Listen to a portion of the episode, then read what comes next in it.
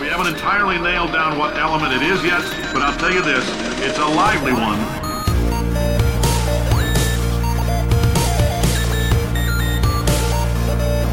Let's give your parents a call right now. Hello! Welcome to episode number 10 of Gaming with the Moms. My name is Nicole Tanner. I'm managing editor at pixelkin.org and the mom of a three year old. Linda, our other mom, is on vacation with her daughter in London. Her daughter, who is much older than my and daughter. very lucky. yeah, yeah. She spent the whole, what has she been, a week? Two weeks? Two weeks. Two weeks in London. Yeah. so.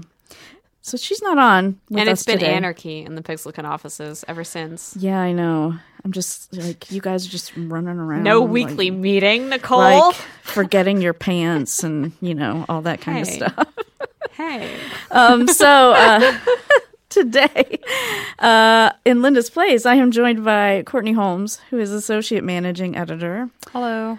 and what should I say? Our resident Pixelkin mage, Simone de Rochefort. mage. I always thought of myself as some kind of tank.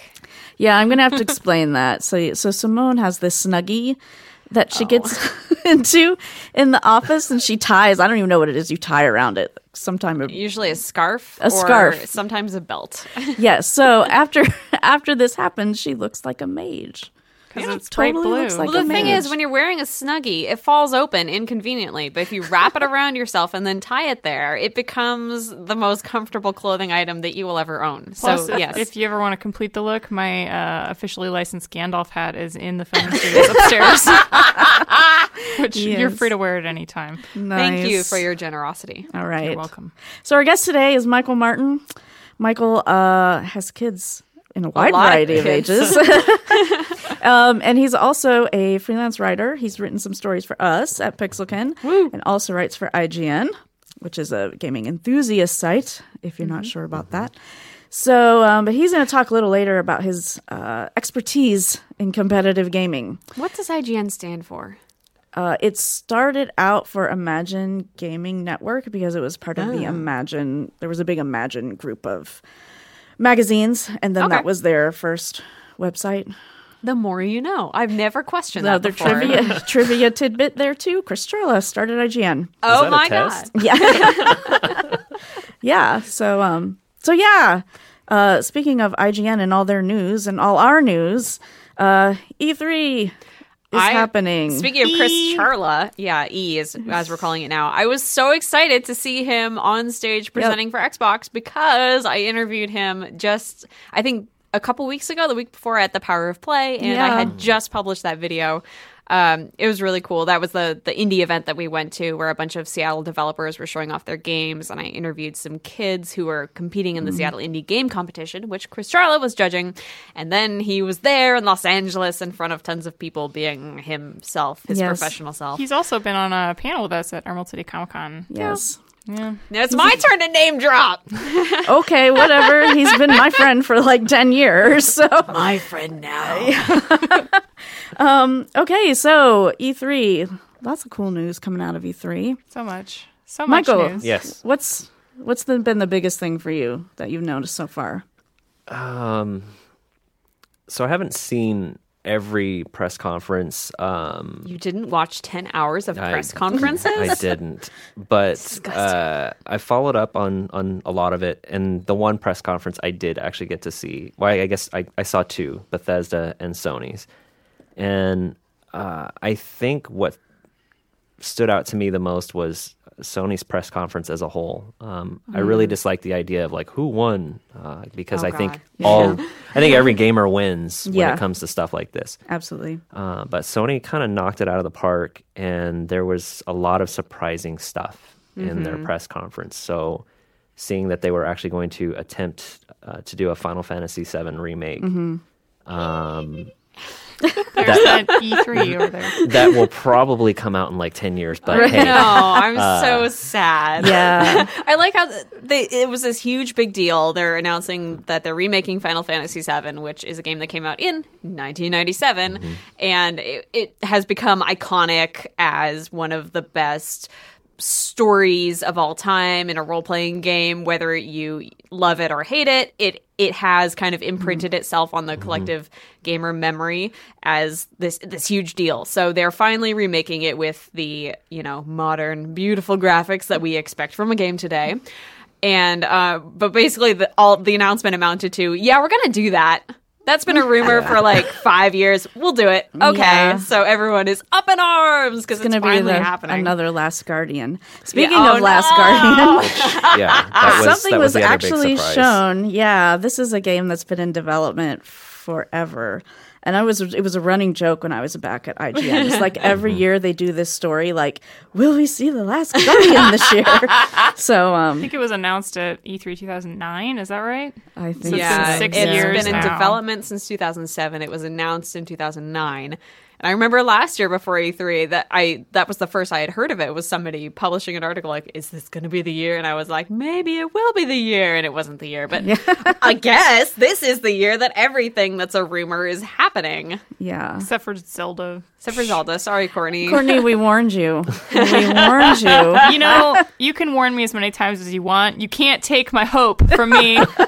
The great thing about them not saying anything about Zelda for the Wii U at E3 was that Courtney was so optimistic that they were just Yeah. gonna there there was gonna be one new thing or that they would mention it at, At all. least a five second trailer. You know, I just I just want like a, a picture of like some grass or the, the the hoof of his horse. I don't need much. I don't need a name. I don't need characters or a placement on the timeline. A boot. I think Link's boot, boot was what you were like. if I just get a boot, that's all I need. was Courtney's mantra in the weeks leading up to E3. Give me one screen cap of Link's boot. yeah. So Courtney is our Nintendo fangirl, if you hadn't noticed. Yeah. So what I came out of noticed. Nintendo? That's exciting. Uh, Star Fox Zero is pretty exciting. Cool. Uh, so they first announced that they were in development on a Star Fox game at E3 last year, but this year we learned a lot more about it. We finally got a trailer and we got a name. Um, it's called Star Fox Zero because it's not exactly a sequel and it's not exactly a reboot, though it sounds a lot like a reboot. Um, it is a quote unquote rethinking. So they're taking like a lot of the most popular elements from the other games and squishing them together and then adding some new stuff. And I guess the thing that's going to make it the most different from like Star Fox 64, which was their most popular game, um, is the fact that now they're incorporating the gamepad controls in ways that make the the physical controls really different than the original. I guess.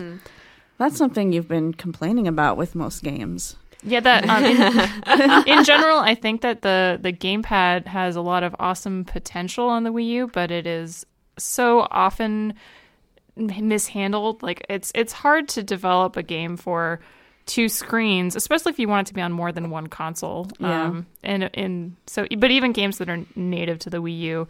It's hard to develop a game for two screens when you're so used to creating games for one screen that often the use of the second screen is either it's totally not used or underused or it's used too much so you never look at the TV and you lose all of the cool HD graphics. Yeah. Yeah. I did appreciate in Mario Party though, like when you were playing as Bowser and you had to shake the pad to like roll. And then there was that warning sign, like don't smack other people in the head with the gamepad. and I almost smacked you in the head with the gamepad. yes. That was great. Exactly. so um so before we go forward, can you explain Star Fox a little Yes, bit for people who might not know? So the first Star Fox game came out way back in the for the Super Nintendo Entertainment System or SNES a long time ago. And it's basically like a space shooter game. You play as Fox McCloud, and you and your teammates Slippy, Falco, and Pepper or Peppy um, are all animals, and you are in these like fighter jet spaceship things. Um, and while they can fly in space, they're mostly for like flying over planet, the surface of planets, and shooting mostly robots. Um, and the evil Andross likes to take over the Lylat system. You guys, you work alone, but you will like to you. Your team often goes and helps out the uh, Cornerian army defeat Andross, Cool. and it's really fun. Okay. And uh, Yeah. okay, so I've heard so many good things about the Star Fox games, especially Star Fox 60, 64, but I don't understand the appeal of them at all, having never played them in my life. let me let me pitch a couple of things about Star Fox that make it really cool. Uh, Star Fox 64, you can complete the entire game in less than two hours, but uh, you're going through this whole complex series of planets, and uh, depending on whether or not you beat the final boss in each planet, it changes your route. So you play the game over and over again, and you go on these different paths, and you try to figure out which ones you need to beat or um, uh, to adjust your path to get to all the planets.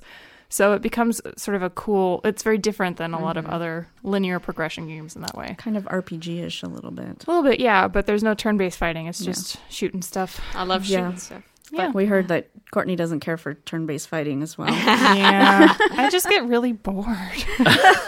Now Well, I you wa- won't like Final Fantasy VII. Unf- I I was just gonna say. I have tried to play Final Fantasy games so many times because I really like their look and I love the soundtracks and I I just want to skip all the fighting and watch the cutscenes. we heard a couple things about uh, Final Fantasy from or Final Fantasy VII from the news today, which is that they are going to be changing the plot a little bit. We don't know how, um, but to modernize it, I guess. But it will apparently still keep in some of the funny stuff from the first or the original game, like Cloud dressing up, finding his dress and his nice shoes and his wig or whatever. I love that. He's beautiful. I love Cloud. Um, I my actually my introduction to Final Fantasy VII was not from the game because I again grew up without consoles because I was a deprived child who lived in a barn and was raised by beasts. Um, but it was through, so much. Yeah, I know. Sorry, it's why I don't wear pants. Um, it was from the movie Advent Children, which is a sequel to Final Fantasy VII in film form, and it's animated, and that is a beautiful, beautifully animated film. Um, but it makes no sense. I was just gonna say, all. We, my husband and I, my husband's a huge Final Fantasy fan, huge. And we watched that thing and we're just like, what, what did we just see? like, really? I have a potential solution for you though, because after they released the first Advent Children film, they released a second one on Blu-ray called Advent Children Complete that adds all new scenes, like an hour of new scenes, and it makes it make a lot more sense. Still not great sense, but you know what? Have you ever read the plot of a Final Fantasy game? No, actually, I haven't. Don't. They Final don't make Fantasy- sense. Final Fantasy has never quite been my thing, and I think Yeah. it's just because I don't know. Like, it doesn't bother me now to put in hours and hours and hours into a game, but Mm-hmm. Yeah. I don't know. Like the setting and the characters just never, Yeah. just never did it for me. There was something about Advent Children that just kind of like sucked me into that world, and then I lost two years of high school to Final Fantasy VII. Did you get them back? No. I will never be the same. I'm an empty husk of a person. I think that's kind of why like I like the Zelda games so much is that they mm-hmm. have a lot in common with Final Fantasy, minus some of the sci-fi stuff. But, Yeah. And then no turn-based fighting, just hitting with your sword. just Nice. swordplay. Oh, you might like Kingdom Hearts then. yeah. I wasn't I wasn't really into it when I tried it like a few years Yeah, ago, yeah. but I'll try it again. Yeah. So for me, not very family friendly, but I'm super excited about Rise of the Tomb Raider. Yeah, yeah. I love the first one. Unbelievable. So more name dropping. I used to work No! with I used to work with Brian Horton who was presenting. You know what when you're in the industry for 14 years, you know everybody. Forget what everybody. you know. Simone, you, Yeah. uh, you finish first, but Simone can name drop too, and I just thought of someone she knows. Who Someone. someone the the person not with Tomb Raider. Um sorry, tangent train. Uh Braxton's friend did the score for ReCore, is that right? Oh yeah. Yeah, Okay. we'll talk about that later. Sorry. Yeah, so Distraction. Tomb Raider um Tomb Raider was an iconic game, kind of iconic in the fact that Lara Croft used to just have the most ridiculous looking figure like in the world. um, and that's what the game became all about. I guess the first game was actually pretty good, and then they just kind of went downhill from there. Um, so if you was it just a couple years ago, I think it um, was 2013. Crystal Dynamics did a reboot, totally making Laura look more normal. I mean, she's still like a human woman. She's still pretty, but she looks like realistic. And they, you know, started this new story with her, and that game was awesome. Mm-hmm. I loved it. I very rarely play games where I want to complete stuff, like find all this and find all that. Yeah. But I did it with the Tomb Raider, so Nice. Super Yeah, she had long about that. pants on, right? yes, That's amazing. yeah. She there were no shorts, no shorts involved. Could even put a coat on her if you wanted. Yeah. Correct. Anyway, That's right. I could. So ReCore, Oh, That's well, what we were talking about. Actually, I was wondering, thinking about Final or not Final Fantasy. No, I'm not talking about Final Fantasy on. anymore. Tomb Raider. I was thinking about Tomb Raider. We were watching that trailer, and we had to suspend disbelief so much that she's such a daredevil. She's like Yes. climbing up the side of a snow-covered mountain. It's like Mount Everest. Tiny little pickaxes roped to this other guy who's on the mountain with her, and it's just like Lara.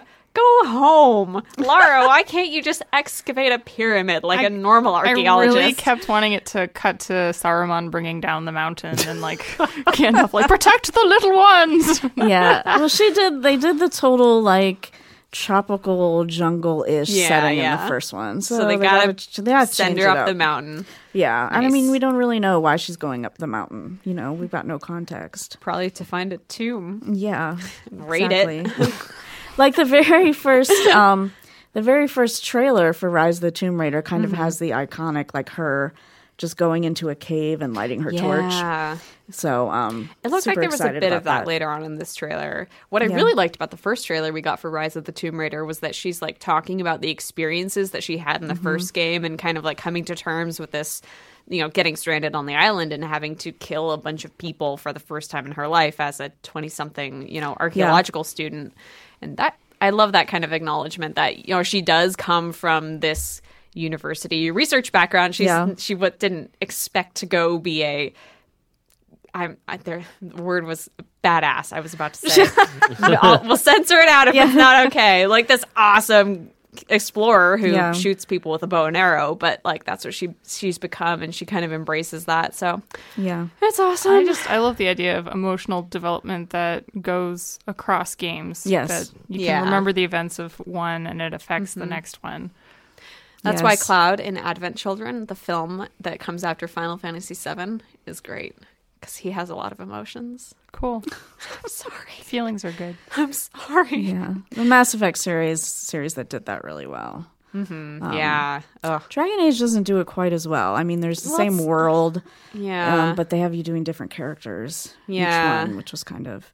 I know in Dragon Age Two, you hear about the hero of Ferelden, which is who you were in the first game, but there's no like real. I know that like Lil- you see development in Leliana between Yes.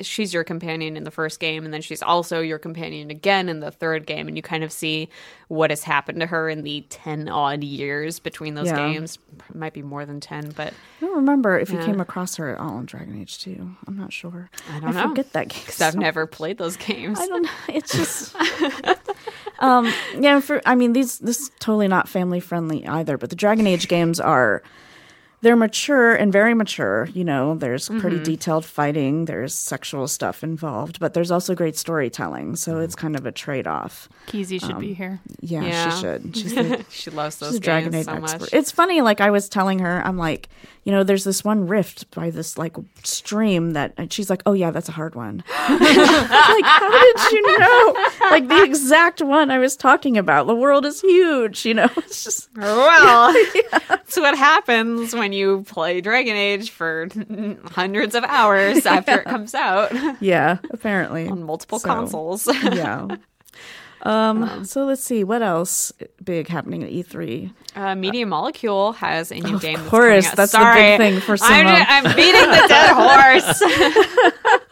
I'm a parody of myself. So Media Molecule, who made Little Big Planet, or the first two Little Big Planet games, and Tearaway, which is the best game in the entire world. Too bad it's on a failing system. Wow, Nicole, right through the heart. Like, have some compassion. She's referring to the PlayStation Vita. Yes. The PlayStation Vita, the most underrated handheld console. Yes. Oh, good. You said handheld console because I was about to explain it because Yes. very few people know what the PlayStation. Oh Vita my is. god. The This is true. PlayStation Yeah. And this is coming from someone who has a profile picture of him holding a PSP. I, I do actually. Yeah. I'm surrounded by enemies.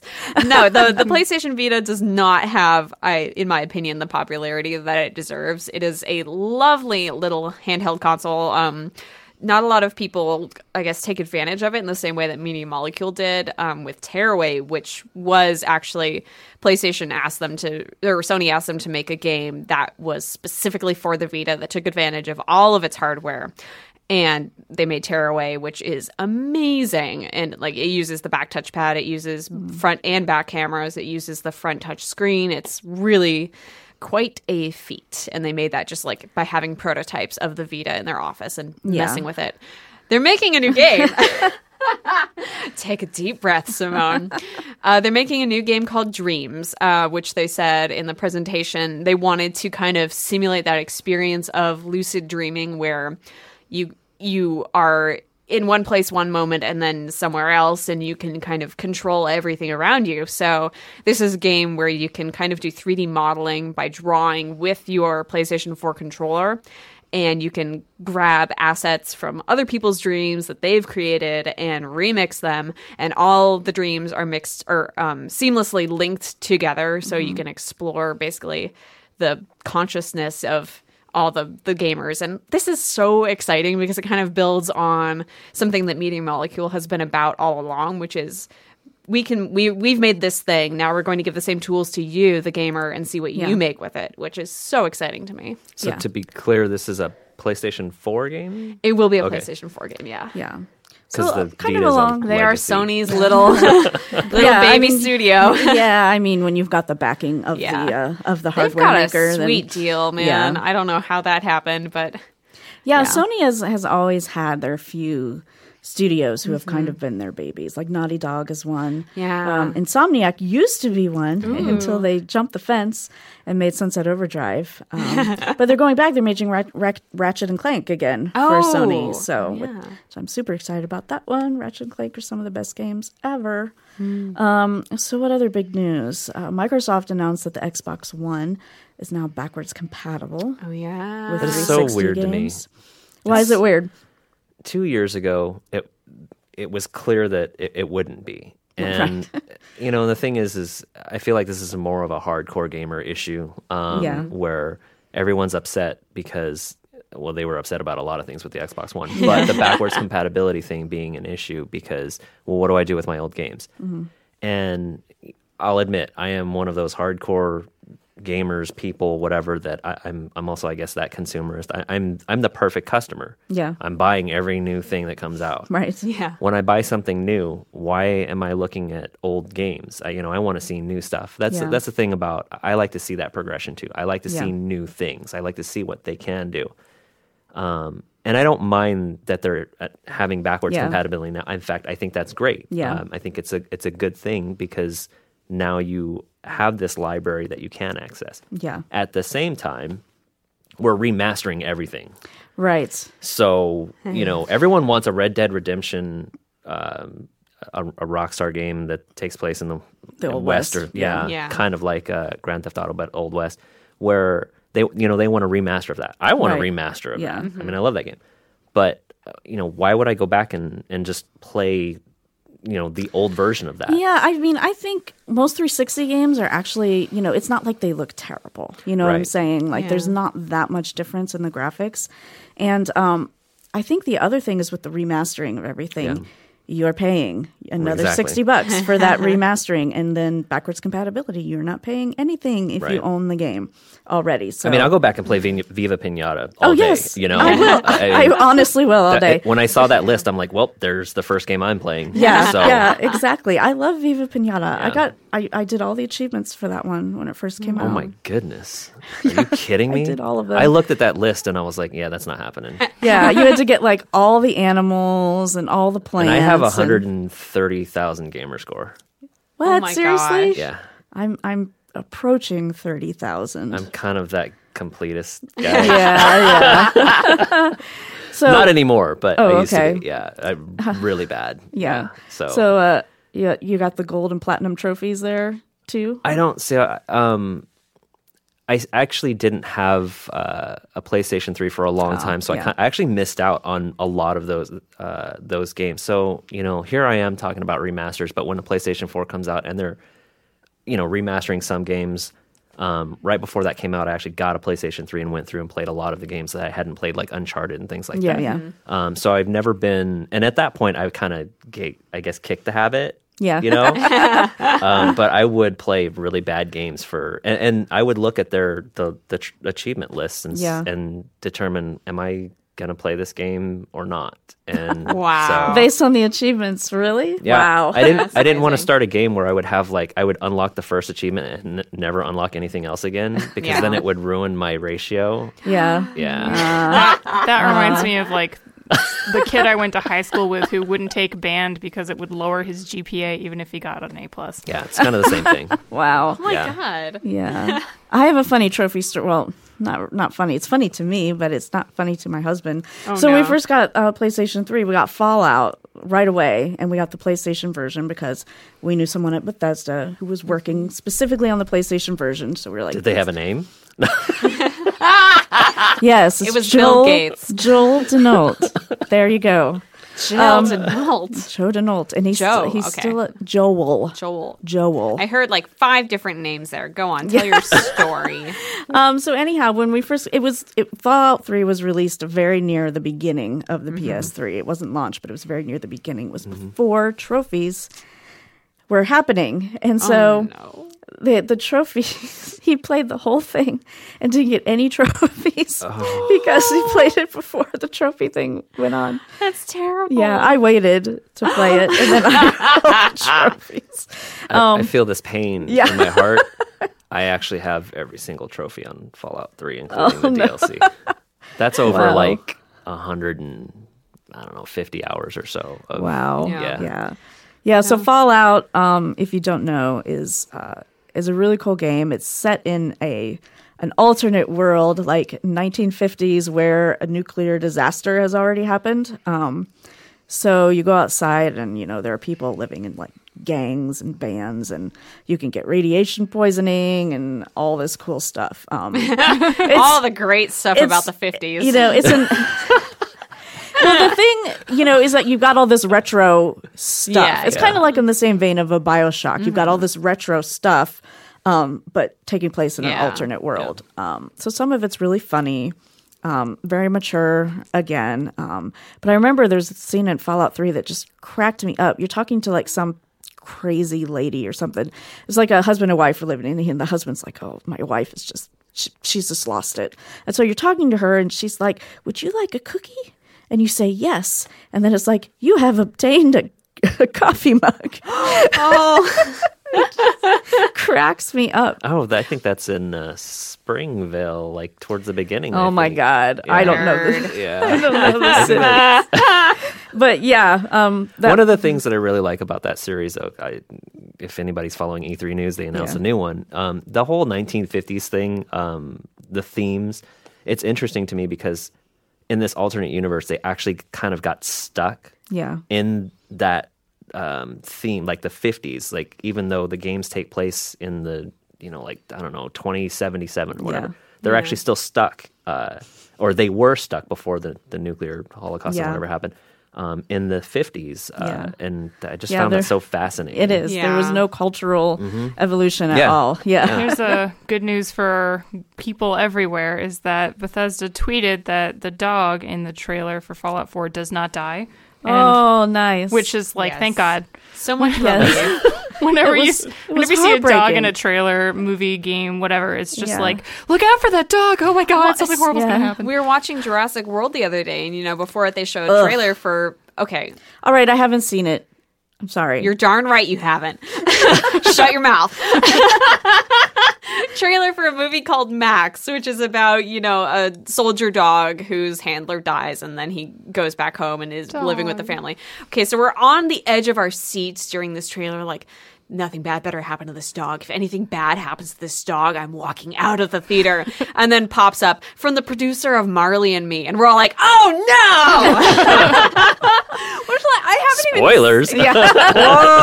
We, Yeah. we love dogs in the Pixelkin office. Yeah. Yeah, I, it's just such a cheap shot because so many people have emotional connections to dogs. Like getting Yes. back to childhood, killing Yeah. a dog is such like a Oh, there's cheap the bad way guy. to. I spotted him or her Woo! because wow. they killed the dog. Fridge the Yeah. dog.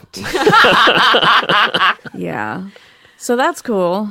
Dog Um, doesn't die. The dog Yeah. doesn't die. Play Or Fallout if they 4. just tweeted that to mess with my emotions, I will personally name someone who is working on Fallout 4 So and I can will go slap them across the face. Joel Denault. Joel! He's a programmer though, so I don't Right. I don't think he has much input into. Maybe he could- dog to come back to life. Yeah, program a secret hack. You press some buttons and the dog comes back. He was trying to get. he was trying to get Isaac and I to move out to Maryland. Oh, yeah? um, when Isaac was doing his job search. We Uh, won, Isaac- Joel. Isaac, you don't my get her. husband. Isaac is my husband, who is also a programmer, and full disclosure, works at 343 Industries, which is a studio of Microsoft.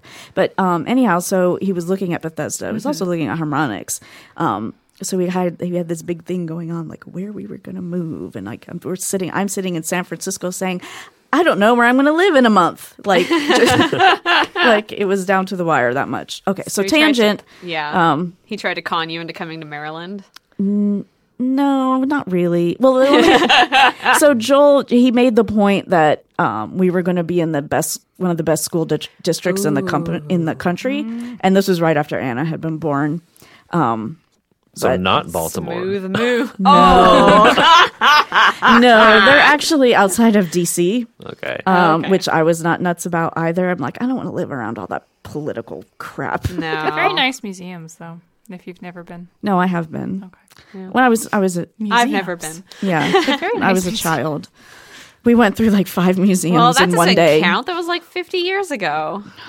Oh, shut up, Simone. Get out! Oh my God. Relentless. Yes. Uh, so we've got this thing going. In case you haven't noticed, Simone and I. Every this- week I managed to get one in there. Yeah. Last Hey. week was great. But I got the pants thing. So Yeah. for those of you who don't know, Simone went home. What was it? Was it last week or the week before? Two weeks ago. Not realizing that she didn't have her pants on.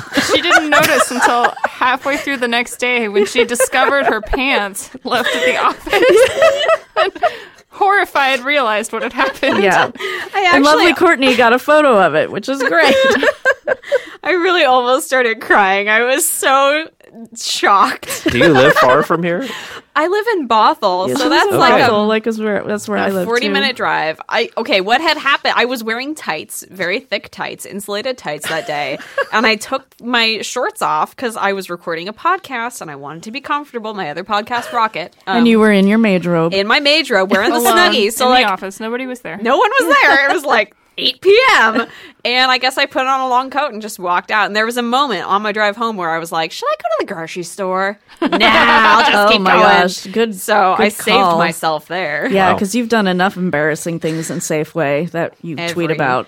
every week. Like, yeah. they don't have my brand of bagels. My Oh, wait, brand. They moved them. okay, we're going off on Yes, a huge that's a tangent horrible now. tangent. Um, but anyhow, if you- Family gaming. if you want to see these great embarrassing tweets from Simone, you can follow her on tw- Twitter at Doom Quasar. Yes, you can. Every time I tweet a picture of Simone doing something stupid, I get like five new followers. Wow. Yes. you too. Pro tip. Yeah. Pro Twitter tip. Yeah, exactly. Post embarrassing things about Simone. Yes, and you too will be popular on the internet. That's why I'm so popular. Yeah. So E E3. Um, I don't know. I think we've covered most of E3. The one Uh, thing I, I oh, just God, want yeah. to say is that I was really kind of happy with just in general the amount of games um, that had, uh, I guess, more um, diversity. yeah. I, I mean, essentially more women as Yeah, yeah. like playable characters or or like featured Yeah. um, in like the, the various demos and, Yeah, yeah. and I I trailers and definitely things. feel like there are more games with women in them this year than last year, which For sure. is very Yeah. encouraging. And the other thing that was awesome too, and I honestly, honestly say this is not because my husband works there, but the Microsoft first person on the stage was Bonnie Ross. who's head of Ladies, 343. Yes. It was awesome. Yeah, that is to see her be the first one. Actually, on the Microsoft note, we should talk about the HoloLens demonstration for Oh Minecraft. yeah, amazing. yeah. So If you actually knew what you were looking at and didn't get confused that this big Minecraft world was coming out of a table magically, Mm-hmm. like that's what you see in the HoloLens, not what you see for real.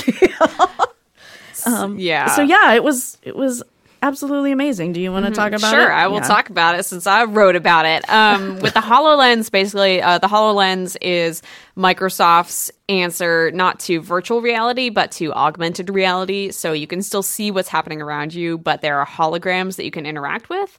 And basically, what they showed was Saxs Persson, who we also know. Pearson. Pearson? Pearson. I'm embarrassed. Um, he was playing Minecraft projected on the wall, like you in first person as you normally would with Minecraft, and then he moved it uh, with voice the voice command create world and put it on the table, and the world basically just rose in three dimensions out of the table. He could see the entire thing, and even better, he was playing multiplayer with someone on a Microsoft or yeah Microsoft Surface. So you can play Yeah. Little cross-platform. Yeah, it was so cool. And Yeah. He could like pick her up and, you know, move her and all that kind of stuff. yeah. to interact with her. He could follow her, and he could actually like look inside the buildings, just at, like he was the eye of God or something. And it was Bringing down the lightning. Cool. Yeah, it was awesome. Yeah. Unbelievably awesome. Yeah. Um, Augmented reality is really neat because it just it it doesn't try to erase what's already with around you. It embraces it instead. Yeah. Which I think is a really smart approach. Yeah, it's neat that all of that stuff is kind of actually happening because there have been some like false starts with it for like years, years. Yeah. Um, so it's kind of cool to really see it come to fruition. So we actually do have some news that is not E3 related, and I'm not. I'm. I'm we're not going to geek out on it too much. But Tavern Brawl is a new mode in Hearthstone. It came out today, um, and I was able to play a little bit of it before we came to the podcast. Yeah. And basically, at least this time, I don't know if it's going to be different every time. They said there's going to be new rules every week, but in this one, you are playing as either Ragnaros or Nefarian, which are the bosses from the single player campaign. There's a dragon and basically a fire lord. Um, you don't get to pick any cards. You know, you just Mm-hmm. have a deck that they like. I'm still discovering new cards in their deck because you don't even get to see the deck. Yeah. So you don't even know what's in there. Um, and it's keeping track of your wins at this point. I don't know what that's going to mean. Event. I suppose I could look up online like what is going to Nicole happen is at the end of exploring firsthand what Yeah. this expansion means. yeah. Um. So that's super cool, and we're not going to geek out it just yet. but yes, Yes. but we, Although, we could This in is the this, future. this is actually a segue because there is competitive gaming on Hearthstone, and Michael is here today because he is an expert. I'm going to call you an expert on competitive gaming, at least on the Street Fighter scene. At least on the Street Fighter scene. Mm-hmm. So why don't you give us just an overview of kind of what competitive gaming is and how that works? So I know that uh, I think a lot of people hesitate to maybe call it uh, or or dislike the the term esport, but I mean really it's I mean competitive gaming is sports. Yeah. Uh, for all intents and purposes. So, um, you know, esports, I don't have a problem with it. Um, I know that some people prefer to call it just competitive gaming, uh, but in general, you know, we're talking about different types of games too. Um, for years, there's been first-person shooter tournaments um, going all all the way back to the days like you know Quake and um, Call of Duty and and Halo, um, and those are kind of big deals. But it's actually kind of interesting to me to see some of the other games that have come up that have just blown away. Um, like in popularity and, and the amount of people that play them, and of course the amount of money that's going into these Yeah. games, like League of Legends and Dota 2. Yeah. You know, the Sorry, Defense of the Ancients. Defense of the Ancients, um, which started out, I, I think, as a mod, mod for Warcraft, 3. Yes, Um, exactly. then- mod modification, um, which is basically people take the code Mm-hmm. of the game and change it and change it. And in this case, they made a whole new game. Right. yeah. It, it turned out, it cranked out a new game out of that. Um, and there's just so much money going into that now. Yes. Uh, so it's it's really interesting.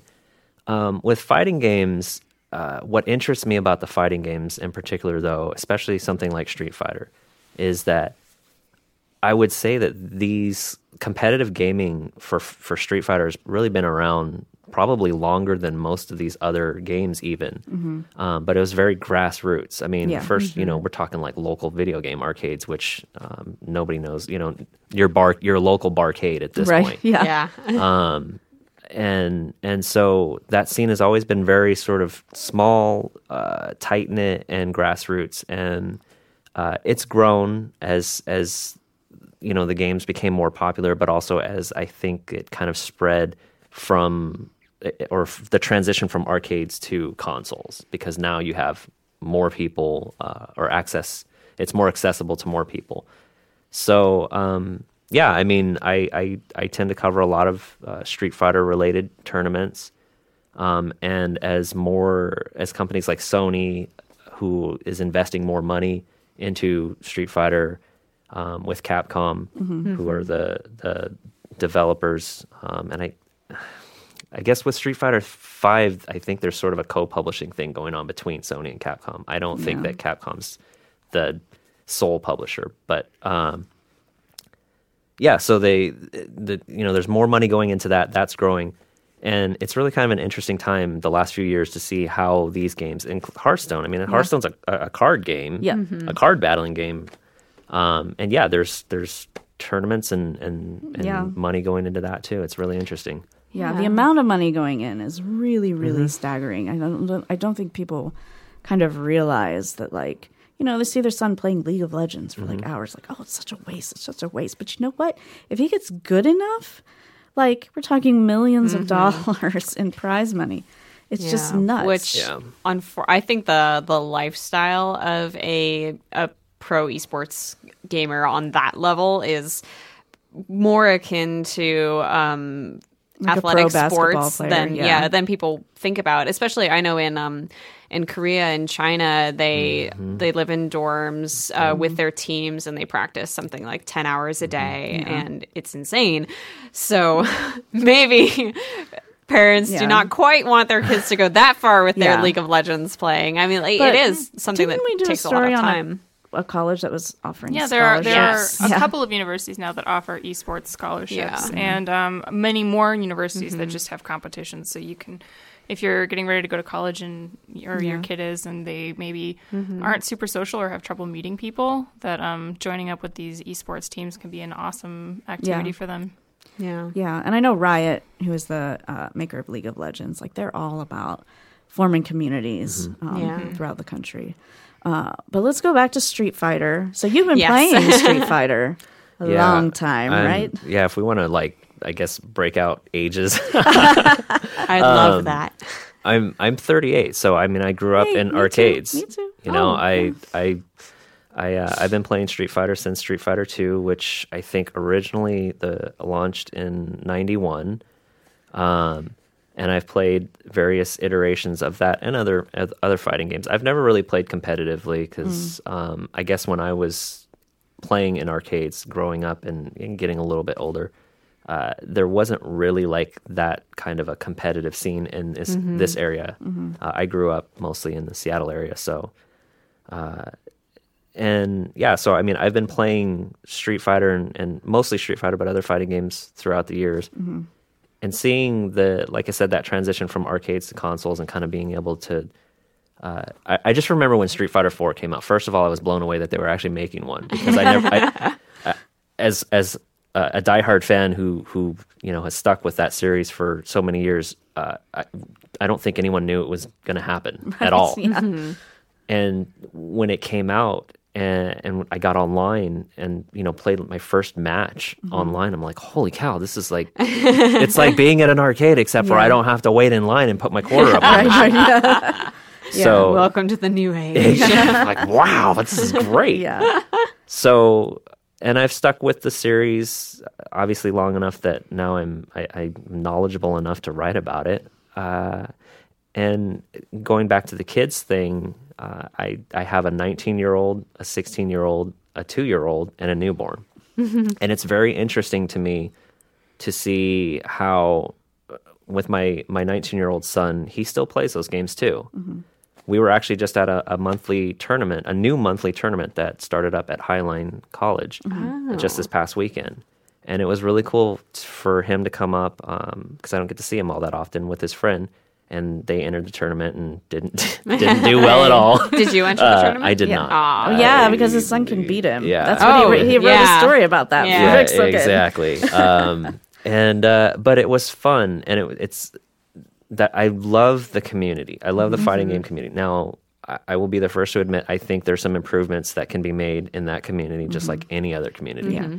Um, as you mentioned, Riot. One of the things that I think I like about them, I don't play League of Legends, but what I really admire about them is that they make an effort to clean up their community. Yes. Yeah. Uh, and I think more um, publishers or um, you know tournament organizers, event organizers uh, could do the same. Yeah. But Yeah. uh, at any rate, so you know, just playing these games, it's it's really cool to see them kind of continue uh, and and now grow. And you know, more money is coming into this. Uh, fighting games, I don't think will ever be on sort of the same scale as some of these other games, but it's nice to see that some of these competitors now kind of have an opportunity to uh, make some money, uh, maybe even have it be like their job. You Yeah. know, so like do you think since the crazy popularity of League of Legends and Dota, has that kind of trickled down to fighting games as well? I still think that those are very separate Yeah. um, entities. Um, The gameplay is so different. I think what I, from a player level, I think they're Yeah. very separate. But I think when you go up into like the business level and the corporate level, and yeah. you've got you know now you've got suits that are like, oh wait a minute, Yeah. Yeah. the Dota 2's got a twelve million dollar prize pool. Yeah, well, yeah. what if we threw you know five hundred thousand dollars at Street Fighter? Yeah, and, yeah. And but having done that, there is a noticeable, uh, I think, difference in how many people are showing up for tournaments now Mm. because now you've got uh, bigger prize pools for you know uh, tournaments in different regions around the country, Mm-hmm. even around the world actually. And there's an opportunity to not only make more money, uh, but also you know with Capcom they're doing the Capcom Pro Tour, which is sort of a season long thing. Mm-hmm. And I think they've been doing it for about two or three years. Uh, but this year's big because there's more money involved in it now. Yeah. And so there's uh, opportunities to win a spot to uh, play in the Capcom Cup, which is sort of, I guess, for all intents and purposes, the, the Super Bowl Yeah. uh, of of uh, the Street Fighter season, the Pro Tour, and you know, there's a lot of money involved. in. The, Mm-hmm. I think the top prize uh, is like two hundred fifty thousand dollars. Yeah. Last That's year it was sneeze at. thirty six. Oh my Oh, wow. gosh. yeah, That's a huge jump. exactly. Wow. Yeah. So somebody, you know, was like, well. Yeah. They should throw some money at this, and I and I do Yeah. think that's the trickle down that you see from other games because yeah, it's the, now the everyone structure and the everyone wants this to be then. their their Yeah. big esport. Yeah. Yeah. That's so interesting. It is. Yeah. And what do you think makes what do you think is the difference between I guess League of Legends and Street Fighter when it comes to that immediate explosive popularity that League had that we've not really seen in other franchises? everyone can play League. I think um, to a degree. Yeah. everyone can. I mean, League probably works on most computers. You know, you could probably just you just need to download it and sign on. And the gameplay too is kind of very low barrier to entry. Yeah, I, I think the gameplay is has that low barrier. Obviously, getting to the point where you're pro level, Right, Uh, there's a you know a lot more Yeah. going on there. Easy to play, hard to master. That makes Right. so much sense to me because I mean, watching a bunch of people play a game that you have no idea how to play yourself must be incredibly boring. But it becomes really interesting if you have played it a little bit and understand the Yeah. basics. So what you just mentioned, I think, also kind of goes hand in hand with the esports thing too, and the popula- the rise in popularity is watching this stuff. Yeah. My 19 year old son used to watch League of Legends, um, tur- or not tournaments, but just people watch people play, you know, Twitch or whatever, uh, live streaming services, and I'm like, I don't get it. Like, why would you? Why would you want to watch someone think play a game? It might be a generational thing too, because I'm sort of the same way. Um, like my husband was playing on a League of Legends team Mm. with some of the people at Microsoft, and it was like you know there was commentary, all Mm-hmm. this kind of stuff going on, and like I had to watch it because he was playing. um, and I have played League of Legends, so I understand what's going Yeah. on. Um, but like I'm not a person that would sit down and watch a basketball game either. So yeah, so what's interesting for me was I finally hit that sort of that understanding uh, when I started covering Street Fighter. Uh, yeah, because I realized, and actually, I guess before that, because before I started covering it, I was uh, Evolution uh, is the biggest North American fighting games tournament in Vegas every year, and I would find myself watching those matches every year because obviously I can't be there. Uh, and then in, as I got into covering it, I realized I know exactly what it's what he must have felt like watching those League of Legends games because here I am. I'm invested in this too. Yeah. Um, Yeah. On beyond just the writing level of it and covering it, I'm invested because you, if you follow it enough, you are starting to see sort of the storylines that, that are happening. Um, whether it's rivalries or just the competition, and somebody maybe somebody makes this big, huge comeback that Yeah. Just you know it- they throw a, a, a video on YouTube, and you're Yeah. just like, wow, look at this. It strikes me as just so similar to sports fans. Mm-hmm. Like, you know, just some people are not going to enjoy watching sports, others just need to get to know Yeah. the rules. And then there's the people who, you know, will never miss a game ever, no matter what the weather is. Right. Right. And, you know, we Yeah. widely re- respect them as a society. I think, I think the team aspect makes a huge difference too. Like you were saying with following those stories, when you have a team of people uh, like you do with League. I don't know if do you have Street Fighter teams as well? I know it's so there are one on one. There are like yeah, the, the competition obviously is different because with something like League or Dota, um, there are teams, there are teams of players Mm-hmm. playing against each other. But uh, in, in fighting games, not as much in the U.S., but Mm-hmm. um, more internationally. More of those players tend to be sponsored. Yeah. So, uh, as an example, uh, Mad Catz, who you know they make peripherals. Yes. Um, going back in the day, they used to make really bad peripherals. Yeah. but it's yeah, weird. I be- remember there's Mad Catz booth at E3, and everyone's like, "Oh yeah, the, the busted. PS2 memory cards. exactly. Um, but now they're for something in that company changed. I don't know who exactly is res- responsible for it, but they're a top tier peripherals company. They are. Um, they're they're making the uh, peripherals for Rock For Rock Band, Band, yeah. Four. Uh, but they're also a major sponsor Mm-hmm. um, for uh, Street Fighter, and I I believe all of their sponsored players are all from Japan. Mm. Um, there might be some other Asian players I, I can't quite remember, but none none from the U.S. Hmm. Um, and the U.S. Uh, I guess the the the mm, I don't know most popular or the biggest team is Evil Geniuses, um, who are uh, also there. You know, like most other sponsors, they have they sponsor players in multiple games. So um, you'll see Evil Genius players in maybe like League of Legends or. Um, I don't know who all what all games they they cut they sponsor, but you know maybe Counter Strike or, or something along Okay, those It's lines. kind of yeah. like an Olympic team then. yeah, yeah, for Yeah. the most part, yeah, yeah. Pepsi, League of I mean, Pepsi. you know, like like lots of people still look down on it, but it really, really is like sports. Mm-hmm. You know, Yeah. I mean, League of Legends itself is like basketball. Like seriously, it's like Yeah. basketball on a computer with like fantasy people. Um, so, uh, so yeah. Um, so Yeah. Michael just did a great article for us um, on Pixelkin where he followed. Um, uh, how old was he? Nineteen. 19 a 19 year old uh, street fighter trying to do competitive Mm-hmm. stuff and his dad comes and supports him and older players taking him under their wing and um, it just broke my heart to read the end of that story because you told me like what it was about but you didn't tell me the end of it oh, Spoilers, article Yeah. spoilers. yeah you, you have to go read the article i didn't say exactly what it was does the dog die? There are dog no never dies. there are no dying dogs in yeah this story. no dogs um, but yeah you'll have to go read it to find out the, the heartbreaking ending of that um, so michael thanks for giving us um, all of these esports stuff. Hopefully we can change some parents Yeah. minds about this. So the other thing that we do on this podcast is talk about what we're playing. So are you playing street fighter or are you playing something else? I, I was worried that we might get to this point, and because I kept thinking, well, you know, um, yeah, I'm not really playing much of anything, but probably Street Fighter. yeah. No no no. I get that. I'm a parent too. Yeah. It's you know, it's it. Of course, a lot of it just has to do with uh, working full time and and going to school full time, and Yeah. and I, I just can't.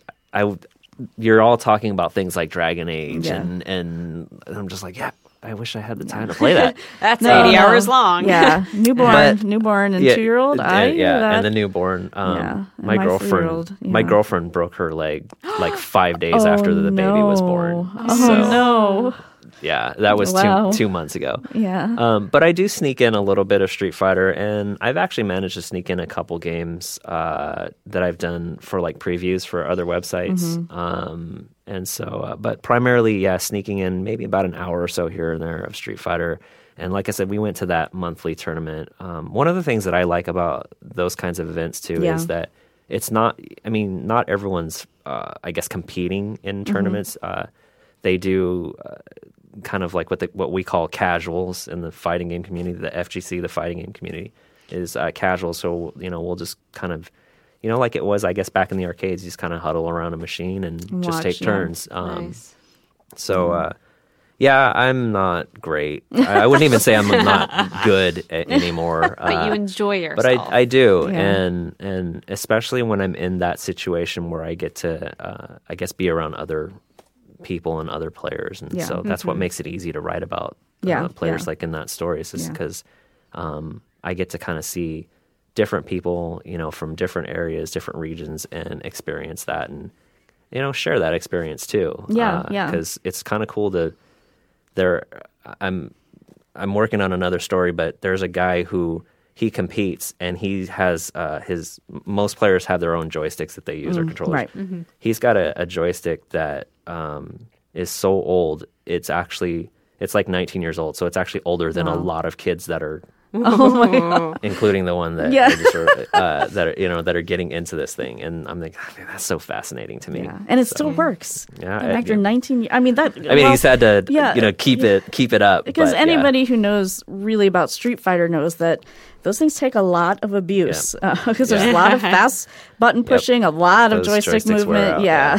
yeah. so, so, yeah, Wow. mostly Street Fighter, and then um, uh, but uh, I'm actually making a transition soon, so I'll actually have a lot more time to play. Uh, I think games in general, and that will be Cool. just really cool, especially with all the stuff that is was shown off at E3. I'm like, yeah, all these games coming out at the end of the year that I'm looking forward to. You know, I'm gonna make time for that. So yeah, yeah.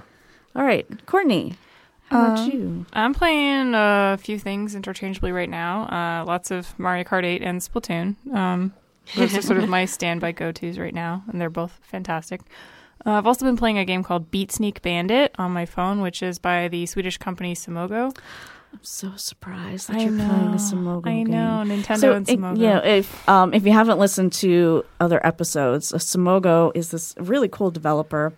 Made this game called Year Walk and one called Sailor's Dream, and then most recently Device Six. Oh, no, no, other way around. Sailor's Dream is the most recent one. Device 6 is one of their older ones.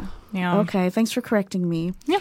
Um, but these these games are they're kind of unlike any other game. Like uh, Device Six, for example, I can't even put that in a genre. It's just It's like a pulpy mystery noir novel on your Yeah. phone, but then it's also sort of got science fiction and it's and- meta. yeah, and yeah. It's fantastic and short and Yeah. yeah, do it. It's a great game. so Simogo is this fabulous developer um, Yeah. that we love. But the game you're talking about is was the first game, Uh, it's either their first or second game. It's way much older than their newer stuff, and it's a little um, more traditional. So, but I wanted to try it out now that they've hooked me as a fan. yeah. Uh, and this one is like a rhythm game, and you're uh, sneaking through the mansion of this evil guy who's stolen all of the world's clocks. and so you you have to sneak in rhythm, and there's like a beat going on. And if you if you tap the screen out of rhythm, then the clock you're trying to collect will explode, and you'll have to start the level over again. Oh wow. Um, it's fun. It's challenging. Um, but Nice. It's Cool. cute. Yay. How about you, Simone? I have been playing the game of E3 press conferences. How's that working out? uh, it's not fun.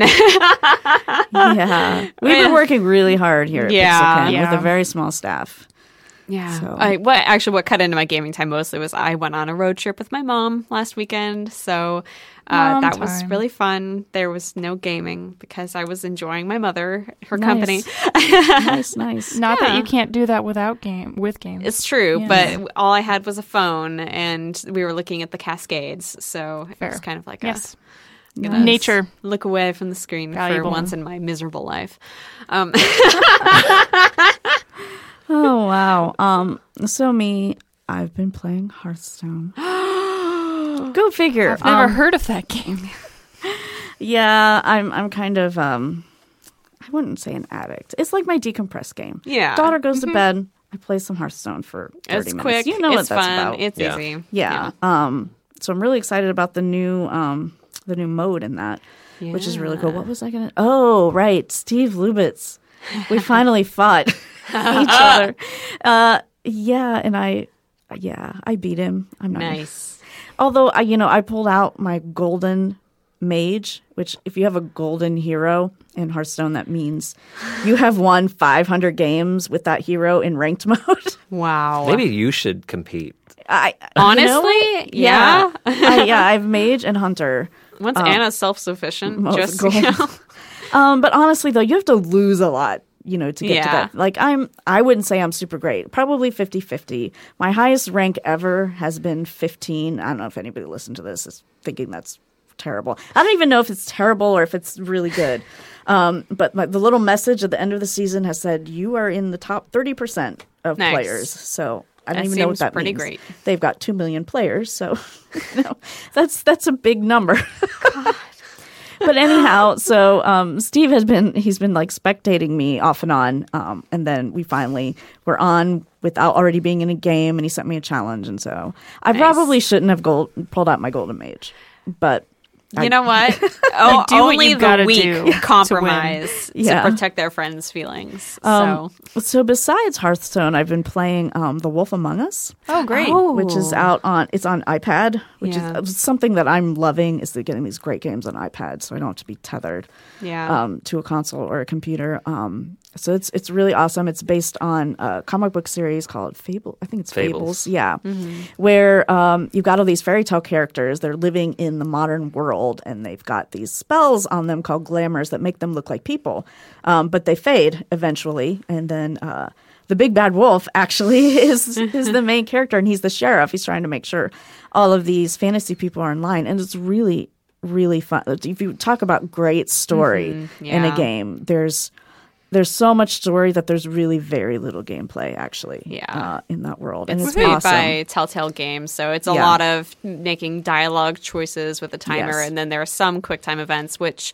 I actually really I've only played the first episode of The Wolf Among Us, but I found them quite intuitive and kind of fun Yes. to fun to do, which is not normal for me with um, iPad games. Yeah, um, Revolution 60 and um, Wolf Among Us are two of the ones that I think do it best. Yeah, I mean the first um, uh, Wolf Among Us was also released on uh, Mm-hmm. 360. Oh yeah, I played the first episode on 360, and it was it was so different. It was yeah, so different. it, they don't run well on consoles to begin with. But um, Yeah. the Wolf Among Us, I actually really enjoyed because uh, it was uh, a huge leap above.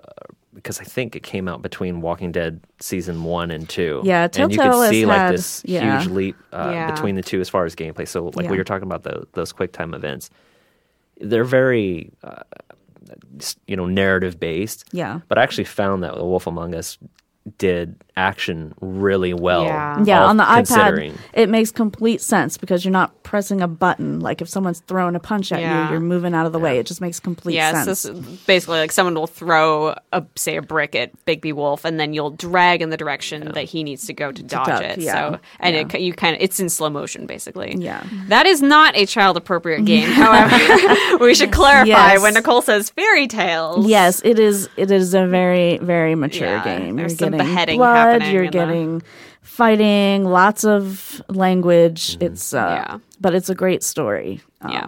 So How are you keeping like? Because I know Anna uses your iPad too. Is that like hidden away in some folder somewhere? Or uh, I've got a games folder. We kind of Yeah. keep an eye on where she goes.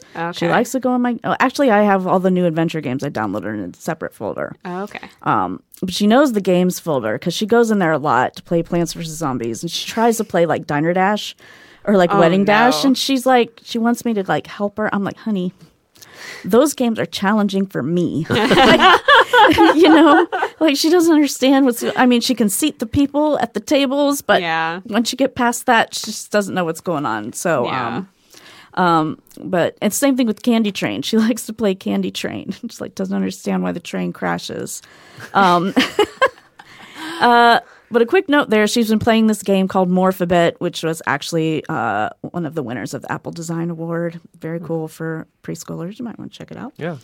Um, but there'll be an Anna's Apps about that in a couple weeks, um, which you should watch my Anna's Apps videos as well, and our other videos. We're doing great stuff. yeah. So, with that said, we're going to wrap it up. Michael, thanks so much for being here. Yeah, thank you thank for you. having me. Um, so if you have questions, comments, or feedback, you can send those to hello at pixelkin.org. Please send us questions, comments, and feedback. We can have a nice dialogue with you. We will look at everything, I swear. I want to answer questions on the show. I'm Yes. super excited. Yes. Ask me how the heck I forgot my pants. Don't ask me that. ask me something about video games. I think it's you, my job. I think you explained that one pretty well. I think there's still a lot of questions out there, Nicole. So yeah, and also if you like what you're hearing, please subscribe and also give us a, a review on iTunes because that helps our podcast as far pop, as far as popularity goes. Um, so visit pixelkin.org. We're doing great stuff there, and you can read the uh, the end of Michael's Michael's great story. Um, it's called "Growing Up in Competitive Gaming." Yeah. Same story, so you can search for that. Yeah.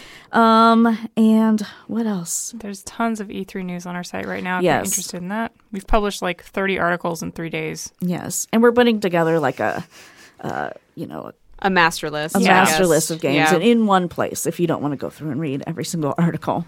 Yeah. And uh, yeah, you can find us on Twitter at pixelkin underscore org and also Gaming with Moms. Um, and on Facebook, just Pixelkin. And Mike, what's your Twitter handle? It's at Bizarro underscore Mike. So Okay. that's one Z, two R's. I know people get that confused. yeah. I can never get my name because someone's squatting on it. So yeah. Yeah. So if you want to follow Mike, you know, he can be. He, he does pretty good posting Twitter. Interesting feed. Oh yeah, yeah. I, I I like to to you know, of course, obviously spam out anything I write. Uh, but uh, yeah, I mean, I try to be not um, terrible with it. All right. Yeah. So on this note, thanks so much for listening, Mike. Thanks again for being here. Thank you. And we'll be with you next week. Bye. Bye. Bye.